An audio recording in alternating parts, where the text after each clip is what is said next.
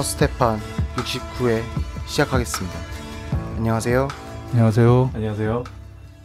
오늘부터 새로 사회를 보게 됐습니다. 태우라고 합니다. 포스, 포스가 있네. 네, 힘이 있는 것 같아요. 먼저 코리아 반도의 정세부터 진단해 주시기 바랍니다. 예, 코리아 반도 정세는 한마디로 군사적인 긴장이 고조되고 있다. 네, 아, 이렇게 말씀드릴 수 있습니다. 북에서는 이미 지난 6월 30일 국방이 특별 제안에 나온 대로 운명적인 7월이라고 표현했습니다. 7월의 정세가 흘러가고 있는 것이고요. 코리아 반도 수역에 이미 조지 워싱턴호 미 핵항모 타격단이 들어와서 미국과 남코리아의 합동 군사 연습 이후 곧 제주도 남측에서 일본까지 합세한 미일남 삼각 군사 동맹의 구체적인 표현인 합동 군사 연습이 벌어집니다. 네, 그리고 이미 북은 6월 말부터 7월까지 해서 새로운 최첨단의 전술 로켓단 발사 시험까지 포함해서 말입니다. 네, 6월 달에 잠수함 훈련이라든지 해군 사령부 지휘관들의 수용 능력 판정 시험이라든지 웅도, 화도 등 동해안의 섬 방어대 시찰이라든지 351 고지에서의 포사격도 인상적이죠. 그런데 무엇보다도 가장 중요한 것은 섬 상륙 훈련입니다. 네. 노골적으로 서해 5도를 점령하겠다라는 시위죠. 그리고 어제 외무성 성명에 이어서 오늘 국방위 정책국 대변인 담화로서 미국과 남코리아의 합동 군사 연습이 벌어지고 북이 대응 훈련으로 전술 로켓 탄 발사 시험을 하고 있는데 이런 과정에서 불꽃이 튕기면 그것은 바로 전쟁으로 이어진다. 고로 그 책임은 미국과 남측에 있다라는 그런 내용들입니다. 네, 네. 아, 다시 한번 명분을 축적하고 있는 거죠. 북은 이미 전쟁과 관련된 결심을 내렸고요. 그 싸움 준비 완성을 다그치고 있을 뿐입니다. 그리고 일관되게 전쟁의 명분을 축적하고 있고요. 여기에 이제 미국도 최근 상당한 위기의식을 느꼈는지 미일란 삼각군사 동맹 완성이라든지 아시아 태평양판 나토 결성이라든지 유라시아 포위환 전략의 구현이라든지 이런 그 3대 전략을 굉장히 다그치고 있습니다. 네, 8월에 을지 프리덤 가디언 훈련이 있음에도 불구하고 7월에 조지 워싱턴호 핵항모 타격단을 파견해서 미남, 나아가 미일남 삼각 군사동맹 체계의 합동 군사 연습을 벌이는 것이 바로 뚜렷한 증거죠. 이런 추세라면 올 가을을 넘기지 않고 미일남 삼각 군사동맹의 완성을 선언할 것으로 보입니다. 가령 박근혜가 방일해서 일본의 집단적 자위권 행사 결정을 추인하고 또 일본으로부터 적당한 전쟁 성노예건에 대한 사죄 배상을 받아내면 다시 말해서 이러한 딜로 마무리하려고 하는 그런 조짐이 엿보이는 거죠. 네, 그리고 8월 달에 을지 프리덤 가디언 훈련이 있습니다. 그러니 북으로서는 긴장하지 않을 수 없는 거고요. 결코 밀릴 수 없다고 판단하기 때문에 그에 맞대응해서 표현도 대응 훈련이라고 합니다. 그런 훈련들을 벌이고 있는 것이고요. 여기에 이제 남코리아에서는 7월 22일 동맹 파업이 준비되고 있고 8월 초에 철도 노조 파업과 구체적으로 뭐 26일부터라고 합니다만은 보건의료 노조의 파업이 예견돼 있습니다. 다소 일정이 늦어졌는데요.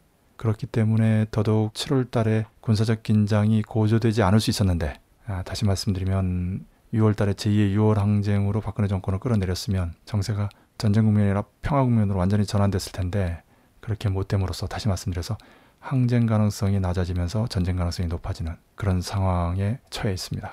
네. 최근 아시안 게임 관련 남북 회담이 결렬됐습니다. 어떻게 봐야겠습니까? 17일 판문점에서 진행된 아시안 게임 남북 실무 접촉 회담이 결렬됐습니다.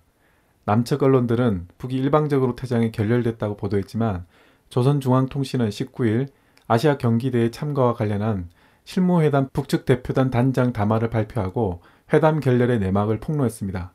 오전 회담에는 선수단과 응원단 규모, 왕래 경로와 운수 수단, 경기 진행과 응원 활동, 신변 안전 보장과 통신 보장, 기자들의 취재 활동 등 북측 안에 호응하던 남측이 오후에는 청와대 지령을 받고 남쪽 정선이 신변 안전 보장이 어렵다느니 하면서 응원단의 규모와 국기의 규격까지 걸다 못해 공화국기는 물론 한반도 기도 큰 것은 안 된다며 북의 경기대회 참가를 가로막기 위해 의도적으로 실무회담을 결렬시켰다고 밝혔습니다. 그러니까 이제 오전에는 좋았는데 오후에는 나빠진 거죠. 갑자기 예, 그렇죠. 회의도 늦게 참석했다고. 두 시간 넘어 늦게 도착했다고 합니다. 예. 또 만약 남측이 계속 도전적으로 나온다면 북의 경기대회 참가를 근본적으로 재검토할 것이라는 것과 경기대회 참가 문제는 전적으로 남측의 태도여에 달려 있다고 천명했습니다. 한편 김정일 제1비서는 20일 아시아 경기대회 국가대표팀 검열 경기를 지도한 이후 우리 선수들이 17차 아시아 경기대회에 참가하는 것은 북남 사이의 관계를 개선하고 불신을 해소하는 데서 중요한 계기로 된다고 하면서 신성한 체육이 불순 세력의 정치적 농락물로 되어서는 안 된다는 것이 북측의 원칙적 입장이라고 말했습니다. 제가 민족일보 글에도 썼습니다마는 이 패턴이에요. 네. 그리고 음. 북은 그 노하우가 잘 그 전수되는데 남은 그 노하우가 전수가 잘 안 되나 봐요. 아, 북은 매우 조직적인데 남은 그렇지 못해요. 네. 아, 북은 회담 대표단에게 재량권이 있는데 남의 회담 대표단에게는 재량권이 없어요. 네. 그러다 보니까 이번에도 오후 회의 시간에 두 시간이 지나서 나온다든지 네. 오전과 오후가 확 바뀐다든지 그럼 애초부터 처음에 오전부터 그렇게 하든지 이런 회담을 하지 말든지 회담을 한다고 하고 오전에 좋다가 오후에 다 바꿔버리니까 네. 그리고 나서 이것을 북측이 뭐 박차고 나왔다 이렇게 보도하면 예전 같았으면 통했어요 종이 매체로만 보도가 됐을 때 음. 아, 조동중 동아일보가 좀 오래됐으니까 음. 오래 전부터 그렇게 해서 남코리아 사람들은 다 속아 넘어갔는데 지금은 인터넷 시대고요. 네. 뭐 노동신문, 조선중앙통신 다 실시간대로 보는데 뭐 일부는 막아놨어도 언론 매체들은 다 보거든요. 그래야 보도를 할 수 있으니까 네. 네. 21세기 광명 시대예요. 그래서 북이 바로 이렇게 대표단 단장의 담화로 그냥 한 번에 깨버렸죠. 구체적으로 자세히 공개하다 보니까 남측에서 할 말이 없어졌어요. 심지어 남측에서는 북측 대표단이 자리를 박차고 나오니까 북측이 없는데도 마이크에다 대고 이제 청와대가 들으라고 얘기를 하더라. 이런 얘기까지 있거든요. 예. 그러니까 회계망 아주 회계망치겠다고. 이제 희극이라고 하기에도 좀 뭐해요. 좀 가련해 보이기도 하고 네. 청와대가 인사권 생명줄을 쥐고 있으니까 그 눈치를 보지 않을 수 없는 거죠. 예. 아, 그럼 왜 이렇게 갑자기 바꿨는가? 제가 보기에는 미국 측 입김이 들어온 것 같습니다. 네. 네. 그렇지 않아도 군사적 긴장이 고조되는 판인데 남북 북남 관계가 개선되는 것이 바람직할 리가 없죠. 그리고 그 상전 미국을 절대적으로 추종해야 되는 것이 청와대 입장이고요. 네. 네. 청와대 자체의 입장으로 바뀌었다라고 하기에는 오전 오후에 그 판이한 태도가 석연치 않습니다. 그럴 바에는 처음부터 부정적으로 나왔어야죠. 오전부터. 예. 예. 불과 몇 시간도 안 돼서 남측에서는 뭐 체류비 어쩌고 하지만 북에서는 이런 방구 한 적이 없다. 한마디도 내놓은 적이 없다라고 얘기합니다. 그러니까 그런 보도 전부 거짓인 거고요. 오전에는 기존의 관례대로 하자. 뭐 부산 아시안 게임이라든지 대구 유니버시아 대회라든지 그때 북의 선수단과 응원단이 참가했으니까 그 관례대로 하자라고 하면서 화기애애한 분위기였거든요. 네. 네. 그런데 갑자기 오후에 국제 관례를 끌고 들어온 거예요. 네. 근데 이건 정말 남측에서 대응 논리가 없을 때 공색할 때 꺼내드는 카드인데 이건 어느 누구도 설득할 수 없죠. 왜냐하면 남북 관계, 북남 관계 어떻게 국제 관계겠어요. 나라 간의 관계가 아니고 우리 민족 내부의 관계 아닙니까? 설사 아, 북측 선수단 응원단에게 다른 나라 선수단 응원단과 다른 특혜를 줬다고 하더라도 시비 걸 나라 아무도 없어요. 네. 같은 민족끼리 좀 봐준 건데 뭐가 문제가 있겠어요. 실제 아시안 게임이든 유니버시아드 대회든 그렇게 했고 그렇기 때문에 국제 관례라는 것은 말이 안 되는 거죠. 그러니까 결국은 남측의 태도는 하려고 했다가 안 하려고 하는 이런 정반대 방향의 방침의 전환이 있었기 때문에 그렇게 되면 회담이 결렬될 수밖에 없는 거고요. 그렇게 해서 결렬된 거예요. 예. 그리고 북은 항상 남이든 미국이든 대할 때 이래도 좋고 저래도 좋은 식으로 가요. 네. A 또는 B 이 두 가지 길밖에 없을 때 A가 돼도 좋고 B가 돼도 좋은 항상 그렇게 가기 때문에 A를 받든 B를 받든 곤궁해지니까 비이성적으로 나오는 거거든요. 이번에 아시안 게임이 정상적으로 잘 진행이 돼서 선수단과 응원단이 참여해서 북남 관계, 남북 관계가 개선되면 좋고 설사 그게 이렇게 회담이 결렬되든 남측 책임으로 또 8월에 을지 프리덤 가디언 훈련 때문에 군사적 긴장이 고조돼 가지고 미국과 남측의 책임으로 무산이 되든 다시 정리하면 참가해도 좋고 참가하지 않아도 좋은 그런 길로 가기 때문에 남측으로서는 참가하도록 해도 문제고 안 하도록 해도 문제니까 음. 아, 차라리 안 하게 하자라는 식으로 간 건데 그게 더 악수인 거죠. 왜냐하면 네. 북은 사실 거기에 충분히 대비돼 있어요. 올해 신년사부터 북남 관계, 남북 관계 개선을 언급을 했고요. 그래서 1월과 6월에 국방위 명의로 중대 제안 특별 제안을 했고요. 그 중대 제안 덕분에 2월 달에 이산가족 상봉이 가능했던 겁니다. 고위급 접촉과 함께요. 그리고 지금 아시안 게임 선수단 응원단 참가 문제가 제기된 것이고요. 그러나 그럼에도 불구하고 2월 말부터 4월 말까지 키 리졸브 독수리 맥스 선더 훈련이 벌어졌고요. 그리고 8월 달에 을지 프리덤 가디언 훈련이 벌어집니다. 그러니 북으로선 최대한 참은 거고 양보한 건데 남에서는 할 거 다 한 거거든요. 그런데 이번에는 2월 고위급 접촉 회담해서 이산가족 상봉 이렇게 연결되는 그런 7월 달에 대표단 회담 자체가 결렬이 된 거거든요. 네. 네. 어, 그러니 2월보다 훨씬 더 안 좋아진 거죠. 네.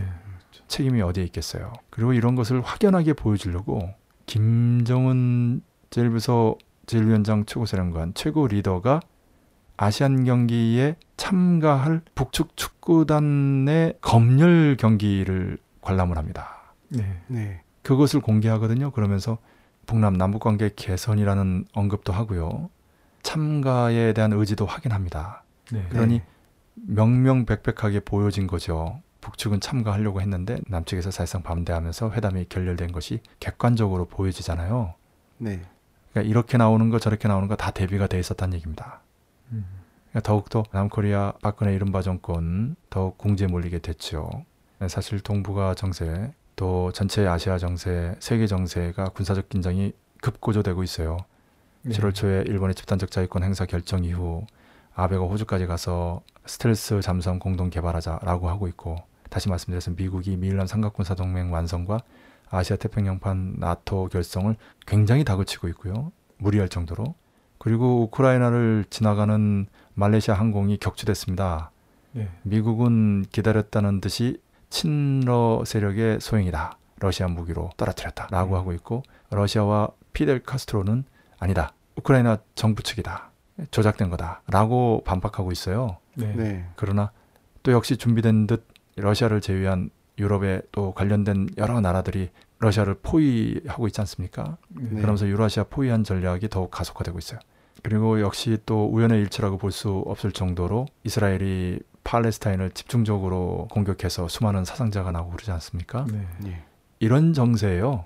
극동이든 중동이든 우크라이나 상공에서든 네. 무섭게 공세가 취해지고 있는 이러한 현상을 어떻게 봐야 되겠는가? 음. 그런 과정에서 코리아 반도의 긴장을 완화시킬 수 있는 중요한 계기였던 아시안 게임의 북측 선수단 응원단의 참가 그 관련 회담 자체가 결렬돼 버린 이런 상황인 거죠. 네. 네. 8월 달에 을지 프리덤 가디언 훈련이 있는데도 불구하고 조지 워싱턴 미 핵항모 타격단이 7월 달에 들어온 데 대해서 북이 분노하면서 북남 관계에 여러 가지 일정이 걸려 있는데 거기에 영향 줄 수 있는 거에 대해서 경고를 했어요. 7월 초에. 음. 국방위 정책국 대변인 담화로 경고를 했는데 실제로 회담 자체가 결렬이 되고 보니까 미국과 박근혜 이른바 정권이 훨씬 더 거칠게 군사적 긴장 고조 드라이브를 걸고 있다라는 것이 확인된 거거든요. 네. 사실은 을지 프리덤 가디언 훈련이 벌어지는 걸 보면서 북이 아시안 게임 선수단 응원단 파견 문제에 대해서 선택을 하게 돼야 되는데 오히려 먼저 깨버린 거죠. 또는 어차피 그렇게 될 것을 예견하고 미리 깨버린 것일 수도 있습니다.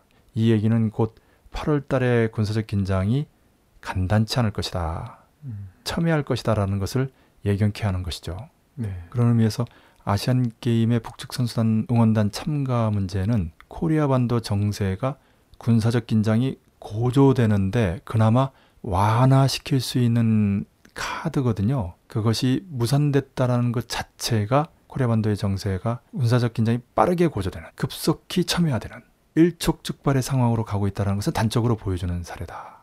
네. 네, 그렇게 말씀드릴 수 있습니다. 지금 말씀하셨듯이 북이 최근 외무성 성명, 국방위 정책국 담화로 미국과 남에 강한 경고를 하고 있습니다. 조지 워싱턴 호 미 핵항모 타격단이 제주도 남단에서 22일부터 미일 남이 모두 참가하는 합동 군사 연습을 벌입니다. 북 외무성은 19일 유엔 안전보장 이사회 비공개 협의회가 북의 단거리 미사일을 규탄하는 성명을 발표한 것과 관련해 비난했습니다.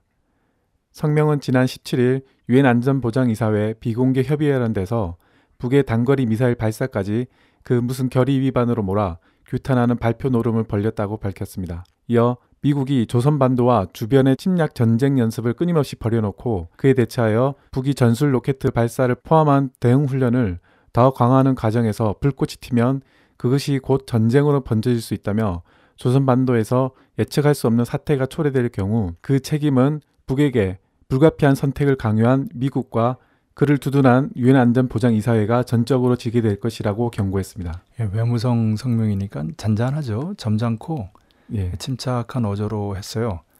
그러나 이제 마지막에 에, 전쟁이 일어날 수 있는데 그 책임은 미 남에게 있다라는 것을 분명히 밝히고 있죠. 네. 또한 20일 북 국방위 정책국 대변인은 공화국의 정정당당한 자위력 강화 조치를 두고 미국과 그 추정 세력이 반공화국 소동을 벌이고 있는 것과 관련해 담화를 발표했습니다. 대변인은 마치 우리의 전술 로켓가 미국 본토 타격을 진입하기라도 한 것처럼 북조선이 미국에 비상하고 특별한 위협을 주고 있다고 고화되고 있으며 우리의 군대의 정상적인 훈련을 정치적 목적의 무게를 둔 저강도 도발로 지역 동맹국들에 대한 연속적인 군사적 위협으로 매도하고 있다고 비난했습니다. 이에 대해 우리는 이미 1월의 중대 제안과 공개 사안을 통하여 그리고 6월의 특별 제안과 7월의 공화국 정부 성명을 통하여 북남 관계 개선과 통일과 평화 번영을 위해 할 수 있는 모든 것을 다했다고 밝히며 이제 남은 것은 최후의 선택뿐이라며 미국과 남조선 당국은 더 이상 그 누구의 도발과 위협에도 함부로 입에 올리며 경거망동하지 말아야 한다고 경고했습니다. 예, 이것도 말입니다. 점잖게 나온 거예요. 네. 사실은 올해 신년사에서부터 해서 전반적인 기조가 북남 관계, 남북 관계를 개선하고 세계의 평화가 완전 이런 기조로 나오고 있고 그리고 국제 여론을 의식해서 표현을 매우 순화시켜서 쓰고 있어요. 네. 아, 유엔에 아, 문서를 보낸다든지 특히 그 국방위의 중대 제안과 특별 제안 이런 과정을 통해서 북이 평화와 안전을 위해서 최선을 다하고 있다라는 음. 그런 진정성과 함께 이미지를 매우 신경 쓰고 있어요. 네. 그 얘기를 확인한 겁니다. 음. 그렇게까지 했는데도 여전히 미남 나아가 일본까지 가세하는 합동 군사 연습이 2월에서 4월 또 7월, 8월 이렇게 이어지는 데 대해서 북이 이건 가만히 있을 수 없다. 그래서 대응 훈련을 했더니 유엔 안보리의 이중잣대라든지 비민주성은 유명하잖아요. 안보리가 이제 강대국과 약소국에 대하는 이중잣대 유명한 것이고 미국이 하면 로맨스고 이제 다른 나라가 하면 이제 스캔들이죠. 예. 그리고 안보리가 총의 위에 있는 거죠. 이거는 21세기에 어디에서 찾아보기 힘든 비민주적인 권력 구조 아닙니까? 음. 총회가 최상위에 있어야 되는데 총회 위에 있는 거죠. 그런 이중잣대와 비민주성에 대한 문제점이 이번에도 다시 한번 확인된 거죠. 그러면서 미국과 유엔의 책임이다라는 것을 분명히 하면서 지금 가고 있는 겁니다. 점잖은 어조로 네. 살벌하게 표현하지 않았기 때문에 언론의 관심이 상대적으로 덜할 수는 있어도 북을 오랫동안 추적해온 전문가의 눈으로 볼 때는 상당히 심각하다. 음.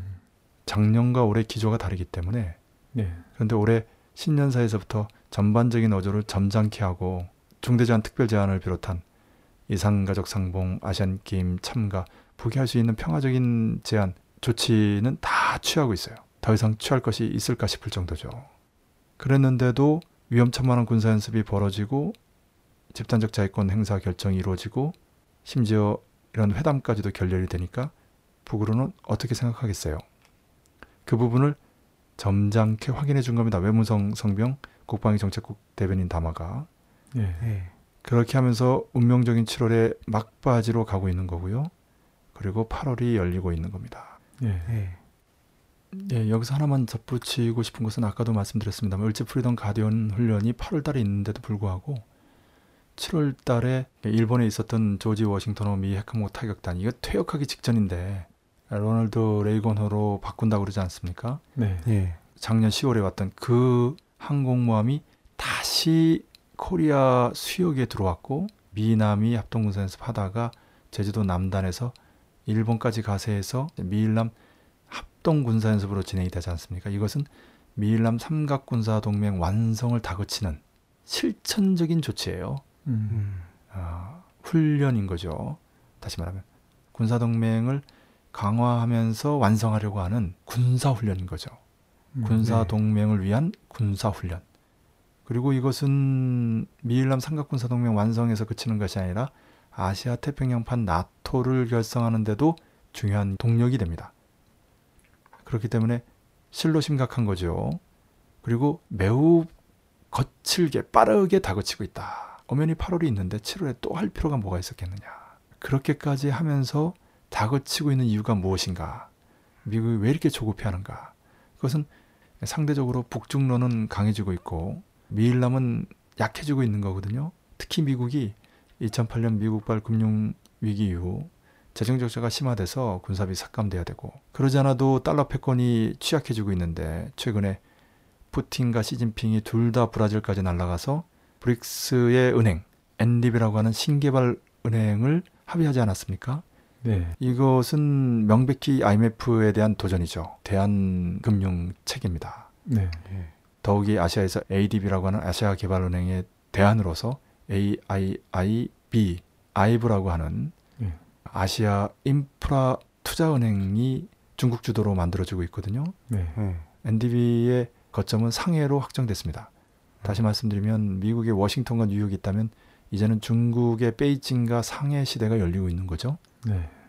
이런 판국에 미국의 군사 패권마저 흔들리면 어떻게 되겠어요? 그런데 무릇 경제 강국이 군사 강국으로 가는 거죠. 북중러의 경제가 강화되면서 군사력도 따라서 강화되고 있는 것입니다. 이런 추세를 어떻게든지 늦춰보거나 꺾어보려고 하는 것이 미일남 삼각군사동맹, 아시아태평양판 나토 결성, 유라시안 포위안 전략 이런 것이고요.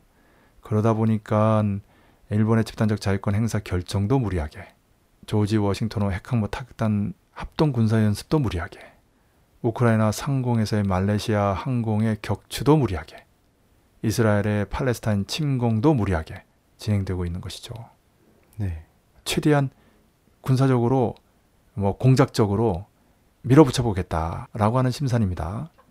따라서 이 과정 속에서 북중로가 더욱 단결되고 또 중동에서도 반 이스라엘 전선이 공고해지는 그런 역효과가 나고 있습니다. 네. 미국의 의도와 다르게 정확하게 하면 유대 자본의 의도죠.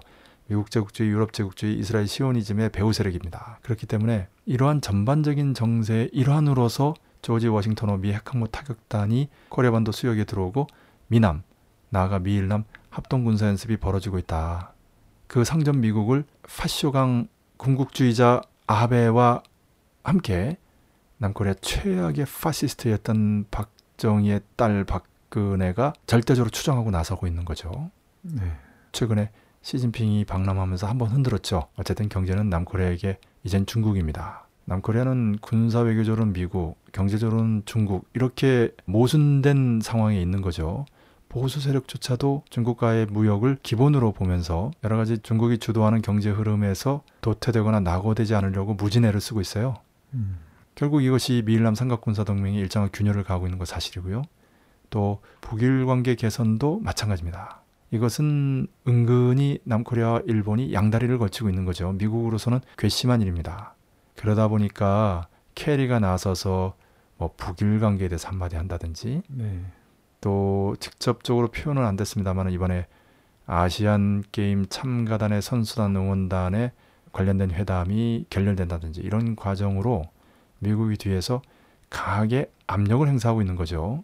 네. 네. 그것 또한 미국이 수세에 몰려 있다는 반증이 아닐 수 없습니다. 다시 말씀드리면 미국의 3대 전략, 미일남 삼각 군사 동맹 완성, 아시아 태평양판 나토 결성, 유라시아 포위안 실현 이 세 가지 전략은 미국의 강대성의 표현이 아니라 취약성의 표현이다. 이렇게 말씀드릴 수 있습니다. 네. 예. 방금 말씀하셨듯이 우크라이나 상공에서 말레이 항공이 격추됐습니다. 오바마는 친러 반군이 그렇게 했다고 하는데 피델 카스트로는 우크라이나 정부군이 했다고 합니다. 17일 말레이시아 항공 소속 보인 777 여객기가 우크라이나 동부 지역에서 미사일을 맞고 추락했습니다.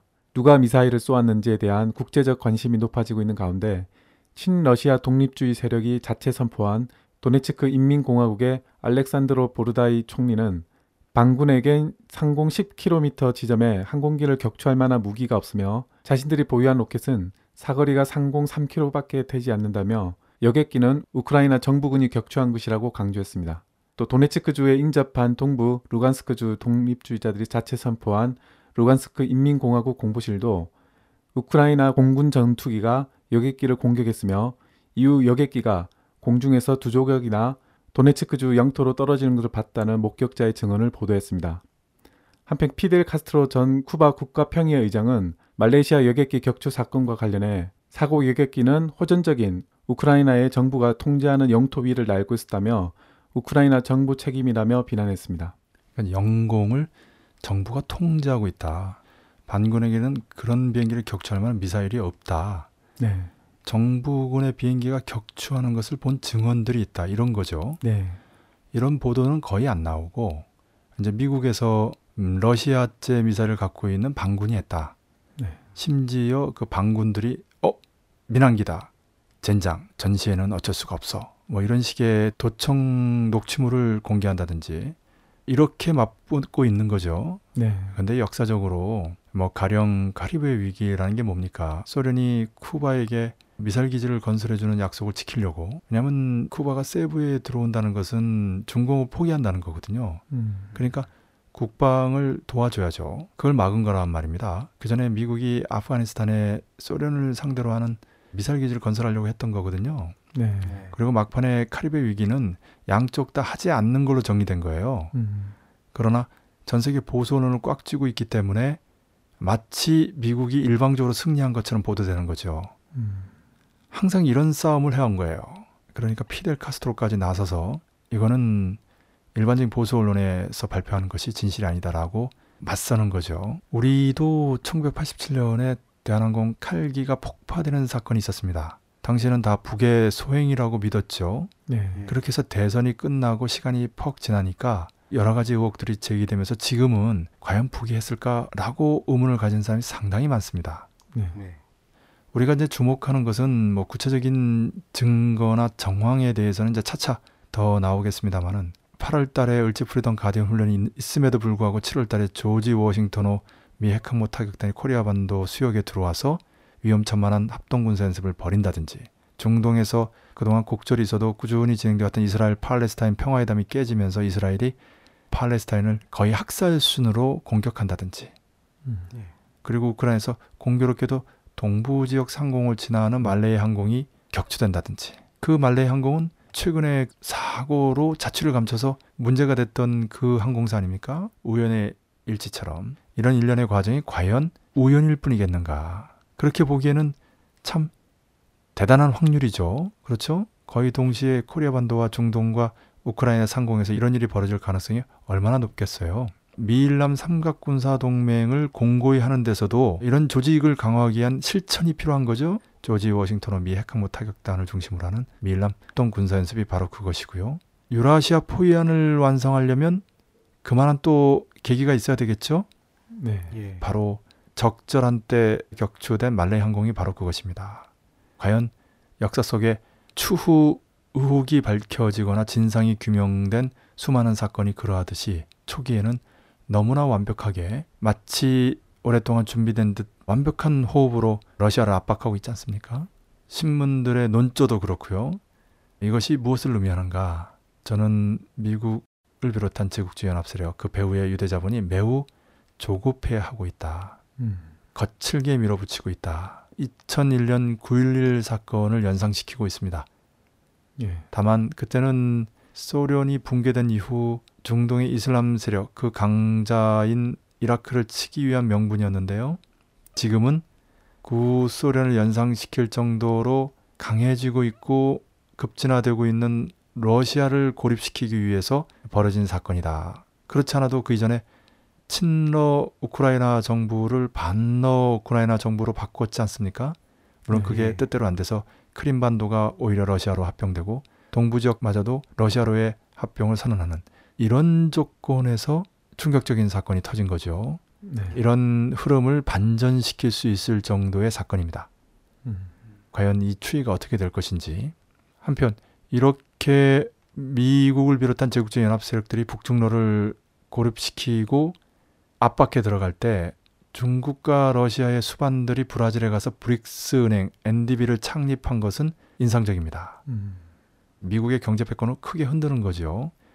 1944년 브레튼 우주에서 합의된 미국 달러를 기축통화로 만들고 IMF 은행을 창설한 이 구조가 흔들리고 있는 겁니다. 좀 보충 설명하면 과거 영국 프랑스의 다극 기축통화 체제가 2차 대전 이후 미국 중심의 일극 기축통화 체제로 바뀌었다면 이제는 미국의 달러, 유럽의 유로 말고 브릭스라고 하는 새로운 존재, 전 세계 GDP의 40%를 차지하는 그 존재가 독자적인 은행을 만들고 나아가 아시아 지역 은행까지 만들고 있는 이런 과정 속에서 이제는 다극 기축통화 체제로 가고 있다. 한마디로 말씀해서 미국의 경제 패권은 완전히 금이 가고 있다. 깨지기 직전이다. 다시 말씀드려서 미국을 바로 중국이 대체하지는 않지만 중국을 중심으로 하는 브릭스 체제는 미국 중심의 경제 체제에 위협적이지 않을 수 없습니다. 이미 미국의 경제 패권은 깨졌다. 달러 기축통화 시대가 마지막 단계에 이르렀다. 그렇게 경제력이 취약해진 만큼 군사력으로라도 보강하고 보완하려고 하는 발버둥이다. 그 배후에 유대자본이 있다. 물론 유대자본은 이 브릭스 체제에도 관여합니다. 예. 중국, 러시아, 인도, 브라질, 남아공화국이 유대자본과 무관하지 않은 나라들이에요. 음. 유대자본의 기본 방식은 시소 게임의 양측에 다 투자하고 선을 대고 공작을 해서 어, 누가 이기든 이익을 보는 방식의 게임을 합니다. 역사적으로 늘 그래왔어요. 네. 예. 그렇기 때문에 마치 미국의 민주당과 공화당을 서로 시소 게임 시키면서 득을 보듯이 자신의 전략을 관찰하듯이 IMF 체제에 NDB 체제가 쓰면서 마치 대안인 듯 보이지만 공화당의 민주당이 진정한 대안이 아닌 것처럼 NDB 체제도 진정한 대안은 아니죠. 진정한 대안이라고 한다면 그것은 정말로 공정하고 각 나라의 민중과 민족을 위한 진보적 방향의 경제 체제여야 합니다. 아직은 그 정도 수준에 이르지 못하고 있죠. 마치 삼인주의처럼 삼인주의가 사회주의는 아니지 않습니까? 네. 그렇죠. 자본주의의 대안으로 삼인주의가 각광을 받아왔지만 유럽의 현실이 보여주듯이 진정한 대안이 될 수는 없지요. 예, 그런 의미에서 볼때 NDB 체제가 가지고 있는 한계는 역시 뚜렷합니다만은 그럼에도 불구하고 미국 중심의 체제가 균열 가고 있다라는 뚜렷한 증거이면은 틀림이 없겠습니다. 이해 잘 들었습니다. 그럼 국내로 넘어가서 최근 세월호 특별법 제정이 국회 회기를 넘겼습니다. 이에 대한 분노의 촛불이 엊그제 토요일 1만 5천 명이나 타올랐습니다. 촛불 집회 시위를 말하는 거죠. 지난 17일 새정치연합은 오후로 예정됐던 세월호 특별법 관련 회의를 취소하고 협상 중단을 선언했습니다. 일주일 넘게 각 당의 대표까지 나서서 협상했지만 조사위원회에 수사권을 부여하는 문제와 위원회 구성 방안을 놓고 의견 차이를 좁히지 못한 채 결렬됐습니다. 새정치연합 세월호 특별법 TF위원은 국회에서 기자회견을 갖고 350만 명의 국민이 우리 사회의 안전을 바라는 간절한 마음으로 특별법 제정 서명 운동에 동참했다며 이번 참사의 책임자 처벌과 재발 방지를 위한 매우 구체적이고 실효성이 있는 법안이 마련돼야 된다는 것은 국민적 요구 사항이라고 강조했습니다. 당연한 말이죠. 예. 또 지난 일주일간 이어져 온 TF회의에서 우리가 확인할 수 있었던 것은 새누리당의 진실 규명의 의지가 전혀 없었다는 사실뿐이었다며 세월호 특별법 처리 합의를 도출하지 못한 것은 특별법에 대한 새누리당의 태도 변화가 없었기 때문임을 분명히 밝힌다고 뭐 비판했습니다. 어렵게 얘기했습니다만 너무나 당연한 얘기죠. 뭐 다 예상된 얘기고 새누리당 박근혜 정권 이른바 정권의 무능이 적나라하게 드러난 그래서 박근혜 새누리당 정권 이른바 정권을 참사 정권이라고도 부르지 않습니까? 네. 네. 과거 노무현 정권을 참여 정부라고 불렀는데 박근혜 새누리당 정부 이른바 정부는 참사 정부라고 불러야 마땅하죠. 그런 새누리당에게 진상규명과 책임자 처벌의 의지가 있을 리가 없죠. 네. 예. 문제는 이것을 새정치민주연합이 매섭게 예리하게 몰아쳐서 관철하는 거거든요. 예, 국민 여론을 등에 업고 국민들은 350만이나 서명으로 힘을 실어줬잖아요.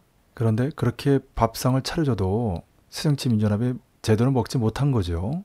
네. 새누리당의 문제점은 뭐 너무나 당연한 거고 새정치민주연합이 반성할 지점도 만만치 않다는 것입니다. 그렇다고 양비론으로 해서 마치 정치권 전체를 싸잡아서 몰아붙이는 보수 언론의 문제점은 우리가 또 놓치지 말아야 되겠죠. 네. 네. 어쨌든 이 문제점은 새누리당이 있는 것은 당연한 거고요. 또 다른 차원에서 새정치 민주연합에 쇄신이 필요하다. 전반적으로 하는 일이 다 이래요. 그래서 도대체 정치적으로 플러스 되는 게 없어요. 시간만 잡아먹고 뭐 하는지 모르겠어요. 예. 그리고 세월호 참사 국민 대책회의 주최로 세월호 특별법 제정 촉구 범국민대회가 19일 오후 5시부터 15,000여 명이 참가한 가운데 서울시청 광장에서 개최됐습니다. 예, 최근에 가장 많은 숫자가 모인 거죠. 네. 가족 대책위는 선언문을 통해서 박근혜 대통령과 국회가 지난 16일까지 유가족들과 국민들에게 세월호 특별법 제정을 약속했지만 아직 지켜지지 않았다면서 특히 새누리당은 가족들의 수사권 및 기소권 요구에 대해서 전례가 없다느니 사법 체계를 흔들 수 있다는 이유를 들면서 거부하고 있다고 비난했습니다. 박근혜 정권 정부 이른바 정권 정부가 지킨 약속이 있나요? 거의 없죠. 뭐 약속, 뭐 신뢰 이런 얘기를 박근혜가 무지하게 많이 했는데 정말 저렇게 철저하게 깡그리 이, 무시할 수 있는가, 뒤집을 수 있는가. 참 얼굴이 두꺼운 사람이에요. 네.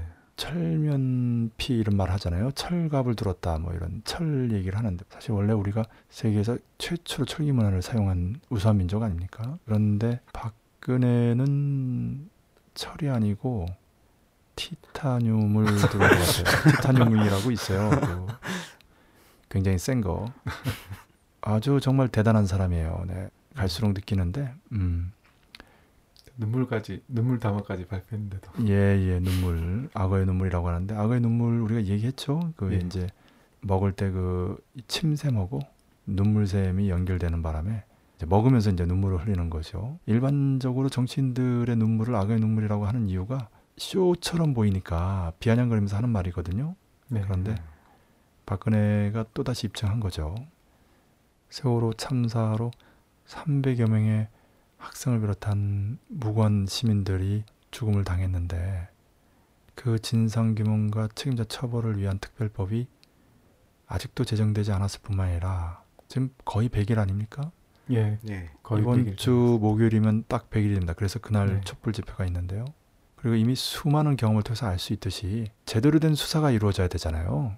네. 예. 그런 의미에서 필요한 최소한의 조치조차도 전례가 없다느니 하면서 태공하고 이렇게 나오는 박근혜 정권의 모습은 진정성이 없을 뿐만이 아니라 정말 억지스럽고 가증스러운 모습인 거죠.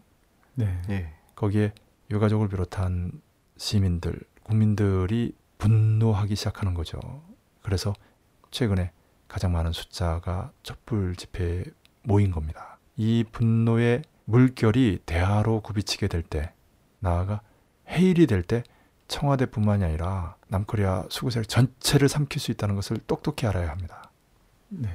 내일 7월 22일은 동맹 파업이 예정된 날입니다. 지난 시간 밝혔다시피 민주노총 산하 노조들이 22일 박근혜 정권 퇴진 등을 걸고 동맹 파업에 나섭니다. 동맹 파업에는 건설산업연맹과 보건의료노조, 공공운수노조연맹 의료연대본부, 금속노조, 서비스연맹 홈플러스 노조, 서울본부 티브로드 노조 등 현재 파업 진행 중인 단위들을 중심으로 민주노총 대오의 참여로 추진되고 있습니다. 단위별로 동맹 파업의 상황을 보면 우선 보건의료 노조가 22일 파업에 돌입한 뒤 26일까지 파업 및 총력 투쟁을 이어가게 되며 파업에는 약 6천여 명의 조합원이 참여할 예정으로 알려졌습니다.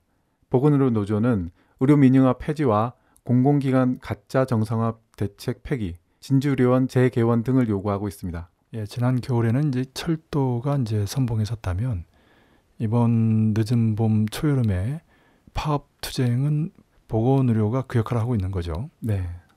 건설산업연맹 조합원 약 3만 명도 22일부터 무기한 파업 및 노숙농성 투쟁에 돌입한다고 기자회견을 통해 밝혔습니다. 노조는 21일 오전 민주노총 대회의실에서 기자회견을 열고 사생 결단의 각오로 무기한 총파업 상경투쟁에 돌입한다고 밝혔습니다.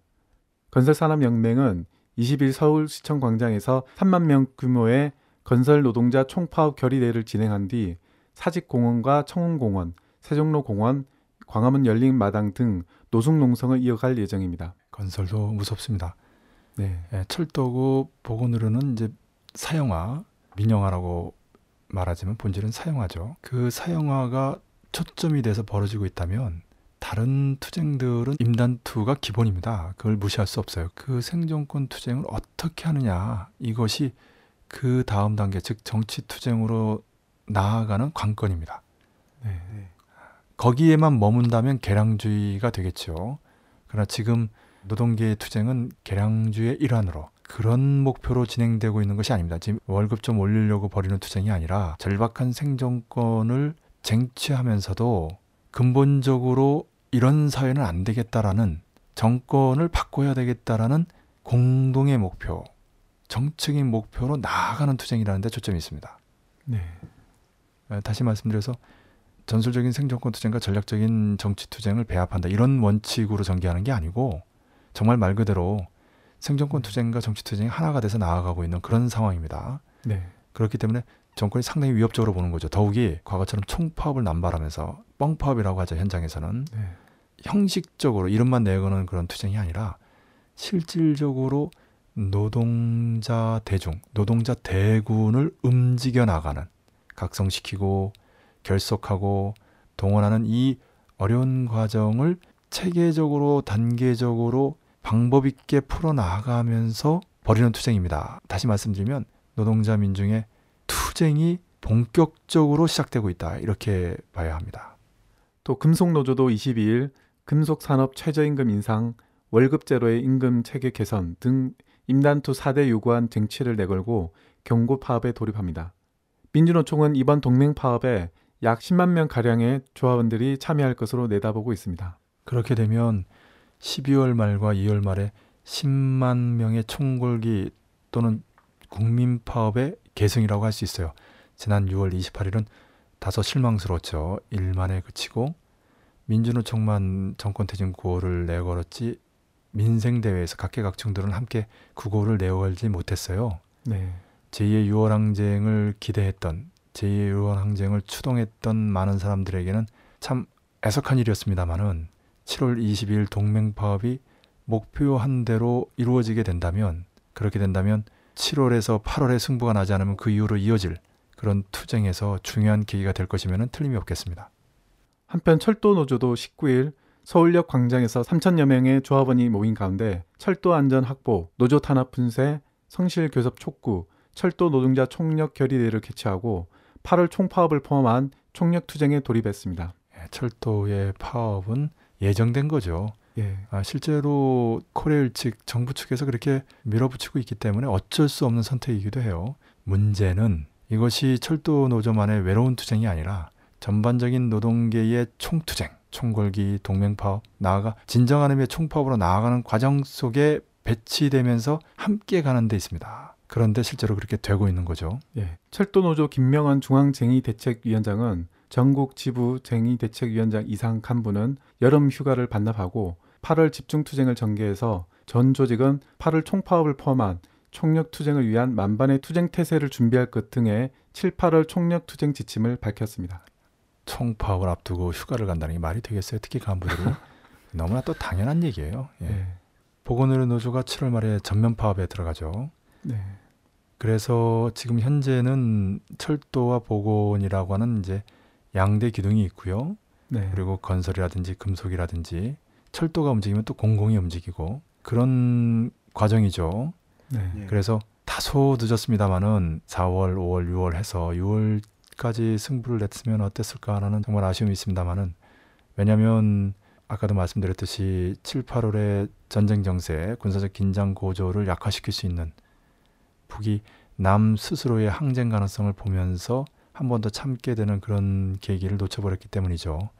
물론 이것은 노동운동 대우가 그만큼 준비되지 못하고 민주노총 지도부가 그만큼 잘 이끌지 못한 한계도 있습니다만은 진보 정당들이 분열된 문제, 통합진보당이 제 역할을 못하는 문제와 함께 학생 운동도 다시 말씀드리면 정치 투쟁에 선봉되고 3대 주력군의 하나인 청년학생 운동이 전성기에 비해서 100분의 1, 수백분의 1 수준으로 위축돼 있는 것이 또 하나의 원인이 아닌가 이렇게 짚을 수 있겠습니다. 다시 말씀드리면 결국은 민주노총을 비롯한 노동계 스스로 잘하는 것과 함께 당과 또 다른 계급계층 운동이 제 역할을 할 때 제2의 6월 항쟁 정말 박근혜 정권을 끝장내는 투쟁이 가능하지 않겠는가. 세월호 참사라는 계기도 매우 중요합니다. 박근혜 정권, 이른바 정권의 무능이 전면적으로 들어가는 이런 참사가 중요한 계기가 되는 것은 사실이에요.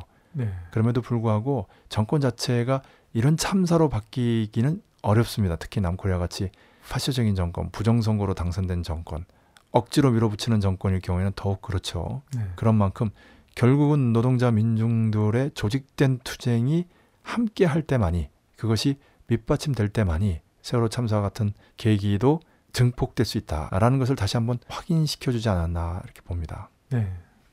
마지막으로 730 재보선에서 아직까지 야권연대의 성과가 없습니다. 예, 없죠. 전혀 없죠. 730 재보궐선거가 현재 선거 초반 여야 지도부들이 최대 승부처인 수도권에 총출동했습니다. 하지만 투표 용지 인쇄가 시작된 21일에도 야권 내부에는 야권 연대와 관련해 논의조차 시작되지 못하고 공방만 오고 가고 있는 답답한 상황이 계속되고 있습니다. 노회찬, 천호선 등 국민적 인지도가 높은 후보들이 출마한 정의당에서는 개별 야권 연대를 거부하고 당대당 야권 연대를 하자며 후보 등록 때 원칙적 입장을 제시한 바가 있습니다만 새정치연합이 이를 거부하고 있어 논의조차 되지 못하고 있는 상황입니다. 현재 정의당은 새정치연합에 비하면 굉장히 작은 당이잖아요. 네. 물론 그런 작은 당이 큰 당과 힘을 합쳐서 유리한 측면이 있기 때문에 적극적인 것은 또 사실이기도 하지만 큰 당이 이렇게 소극적인 모습은 결코 참다운 정치 세력, 정치가들이 보여야 하는 도량 있고 그릇이 큰 모습은 아니죠. 네. 아, 실리를 따져가면서 점스럽게 나오는 모습이에요. 이런 말 있지 않습니까? 소변은 실리를 따르고 군자는 대의를 따른다 이런 말인데 과연 새정치민주연합 투톱 시스템 김한길 안철수 과연 실리를 따르는 사람인지 대의를 따르는 사람인지 뭐 이미 우리는 잘 알고 있습니다만은 너무나 실망스러워서 이제는 언급하고 싶지도 않아요. 네. 아, 야권 연대 안 하면 무조건 지는 거예요. 그리고 야권 연대는 전략적인 거예요. 새누리당 수구 세력이 가장 원하는 것이 야권 연대를 깨는 거예요. 네. 가장 두려워하는 것이 야권 연대예요. 가장 두려워하는 것을 전략적으로 추진하지 않고 지금 재보선 선거로 모든 게 끝나는 게 아니거든요. 앞으로도 수많은 선거 있잖아요. 네. 전략적으로 보고 통 크게 가야 되는데 사정치문전합은 너무나 밴댕이 소갈머리 같은 모습으로 하고 있어요. 네. 사실 노회찬 그 선거구에 안철수가 나와서 당선 이거는 말이 안 되는 거거든요. 네. 네. 그렇죠. 아, 그렇죠. 부산 김무성과 붙었어야 되는데. 그리고 이번에 기동민을 전략 공천한 것도 참 말이 많았고 그러다 보니까 노회찬과의 야권 연대도 각각의 그 후보들의 지지율이 합쳐도 나경원을 이길 수 없다라는 그 여론조사에 휘둘려서 여론조사 100% 믿을 수 있어요. 그리고 진작부터 잘했으면 이렇게 됐겠어요. 또 야권 연대 실제로 하고 나면 어떻게 될지 모르는 거죠. 네. 어떤 식으로든 간에 야권 연대 해야죠. 노회찬에 양보하든 노회찬에게 양보를 구하든 적극적으로 나서야 되는데 정말 그 좀스럽게 타산하면서 대의를 놓치고 있어요. 예. 정의당 심상정 원내대표는 20일 새정치연합이 정의당의 당대당 연대 제안을 거부했다며 앞으로는 더는 야권 연대를 거론하지 않을 것이라고 밝혔고 새정치연합 주승용 사무총장 또한 당대당 차원의 야권 연대는 없다며 거부 의사를 밝혀 야권 연대 전망은 시간이 지남에 따라 점점 어두워지고 있습니다. 정의당도 새정치민주연합과 똑같은 식으로 가면 안 돼요. 네. 그럴 때일수록 정의당이 말 그대로 정의로운 대의를 쫓는 모습 보여야죠. 음, 마지막에 가서 새정치민주연합이 고집스러운 모습을 보이면서 타산적으로 점스럽게 나오면 정의당이 대범하게 양보하는 것이 하나의 방법이에요. 네. 그렇게 양보하는 것이 이기는 거죠. 뭐 너무나 당연한 얘기예요. 지금 언급은 안 됐습니다. 통합진보당도 마찬가지고요. 음, 어떻게 합니까? 현실적으로 새누리당의 낙선, 새누리당을 타격하기 위해서는 야권 연대를 실현해야 되는데 정치민주연합이 저런 수준으로 나올 때는 오히려 이쪽에서 대범하게 가는 것이 더 크게 유권자들에게 어필한다는 거. 그건 사실 이젠 다 아는 얘기 아닙니까? 네. 안철수가 박원순에게 양보했기 때문에 오늘의 안철수가 있는 거거든요. 대권 주자로서의 안철수, 새정치민주연합의 공동 대표로서의 안철수가 있는 건데 안철수는 그 뒤로는 전혀 그런 모습 보이지 않고 있어요.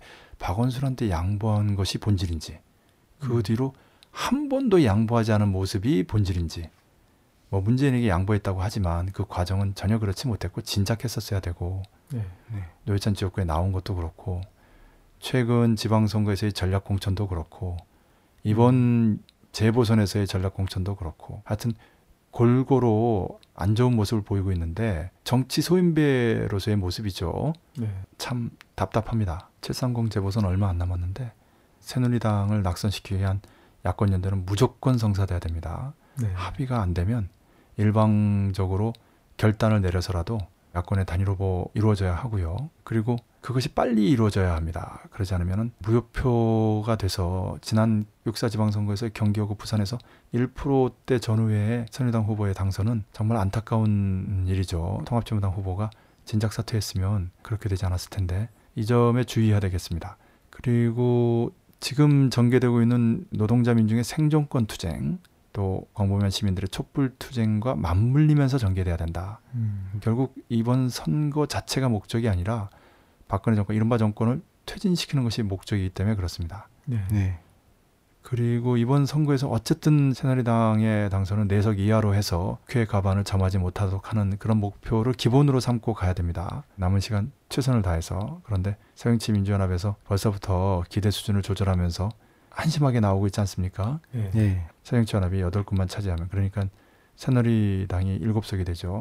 그래도 뭐 이긴 거다라는 따위의 한심한 발언들을 하는 것을 보면 정말 이 새정치민주연합으로 박근혜 정권 이른바 정권을 바꿀 수 있을지 음. 진보 세력이 아직 미약한 조건 하에서 이 개혁 정치 세력이 그 다음에 차기 정권이 되겠는데 그것이 맞을지 정말 의심스럽습니다. 아, 네. 그런 의지도 능력도 없는 세력으로 비춰지기 때문에 그렇고요. 하여튼 이번에 730 재보선이 육사 지방선거에서 다 못 이룬 박근혜 정권 이른바 정권의 참패를 가하는 그래서 더욱더 벼랑 끝으로 내모는 그런 계기가 되어야 되겠습니다. 네. 그런 의미에서 새누리당에 반대하는 사람들, 특히 젊은 사람들은 적극적으로 투표에 임해야 하고 세월호 참사를 비롯한 박근혜 정 이른바 정권의 무능과 그 뻔뻔스러움을 심판해야 된다. 음. 음. 이번에 730 재보선이 존엄한 민심의 심판장, 박근혜 정권 이른바 정권을 철저히 심판하는 자리가 되도록 해야 하겠습니다. 네. 운명적인 7월의 정세가 긴장되고 있습니다. 코리아 반도의 평화와 남코리아의 민주주의를 위한 투쟁이 그 어느 때보다도 절박하다고 하겠습니다. 오늘 모두 수고하셨습니다. 예, 수고했습니다. 오늘 네. 처음으로 네, 수고하셨습니다. 나중에 편집에서는 깔끔하게 잘리겠지만 본인이 하는 편집이니까 특히 더. 아 근데 정말 대단한 사회자가 왔어요.